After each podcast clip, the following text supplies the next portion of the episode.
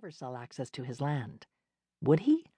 Surely he hadn't sold out to Lloyd after all these years. Guess I'll head on over to the house. What do you want me to do with a pile of pumpkins on the dining room table? TJ groaned. In a moment of temporary insanity, she'd volunteered to carve 25 pumpkins for the annual pumpkin festival. Sorry, I totally forgot those were being delivered today. I'll move them into the mudroom for now, Ben volunteered. Thanks, Grandpa. After Ben left, TJ greeted a pair of identical looking sexagenarians, each carrying two bags of identical size and color. Welcome to Maggie's Hideaway. Are you checking in? During the summer, the lobby of Maggie's Hideaway was crowded with guests checking in and out every day of the week.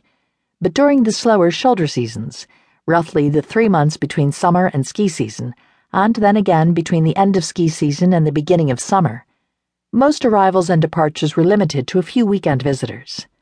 Maud and Millie Morrison, the twin on the right answered. We won an all expense paid trip, the twin on the left added. That's great. Radio contest? TJ smiled at the pair, each of whom looked a lot like Aunt Bee from the Andy Griffith Show. TJ hadn't even been born when the show first aired, but her grandma Maggie used to watch the reruns on cable before she passed away. No, Maud answered. We've received a letter in the mail informing us we'd been chosen to receive a 10 day trip. We don't remember entering a contest, but at our age, we usually can't remember what we had for breakfast. This isn't a timeshare, is it? Millie asked. No, I can assure you the trip wasn't sponsored by Maggie's Hideaway. TJ glanced at the computer screen. The reservation simply states the cabin was prepaid in full. Perhaps the trip was sponsored by one of the casinos? They sometimes offer special incentives to seniors. We're not here to gamble, Maud assured her. We're here to meet men. Millie added. Well, I'll be sure to keep my eyes open for good catches, TJ smiled. I see you're staying in cabin 12. It's one of our nicer two bedrooms. Right on the beach, in an isolated cove surrounded by old growth pines with its own deck and hot tub. Very private for entertaining. TJ waved over a dark haired teenager who had wandered in while she was speaking to the women. This is Emily. She introduced her to the sisters. She'll show you to your cabin and answer any questions you have along the way. Oh, aren't you adorable? Maud gushed. Emily possessed a petite doll like figure, huge blue eyes framed with thick dark lashes, and fistfuls of thick curly hair. Love your shoes, Emily complimented the two women on their shiny white Skechers as she reached down to pick up one of their bags, causing a book to fall from the top in the process. Twenty five ways to please a man, Emily read aloud as she picked up the book.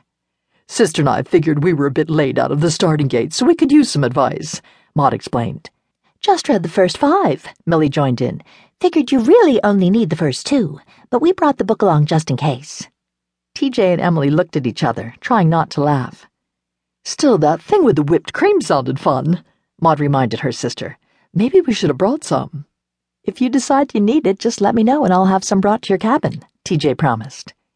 TJ watched the group walk away. She certainly didn't want to be Maud and Millie's age and still looking for a man. After her mom died and her sisters came to live with her, she and her ex boyfriend, Tyler, had parted ways. TJ knew he wasn't looking for anything serious, but it hurt that he tossed her aside like yesterday's laundry once it had become apparent that carefree and unencumbered were things of the past. TJ looked around the room for Echo.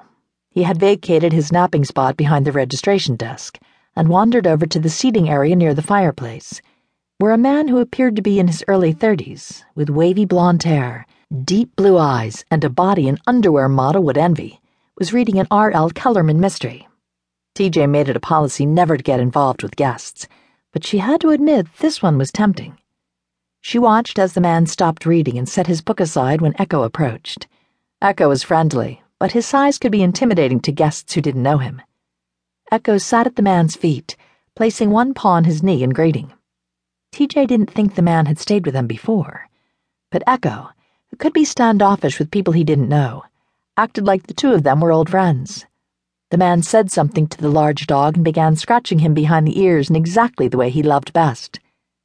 TJ walked across the room, picked up a log from the pile, and tossed it on the blaze burning warmly in the fireplace before approaching the man. I apologize for my dog, she said in greeting. Echo's head was in the man's lap by this point. Normally, he doesn't bother the guests. I don't know what's gotten into him.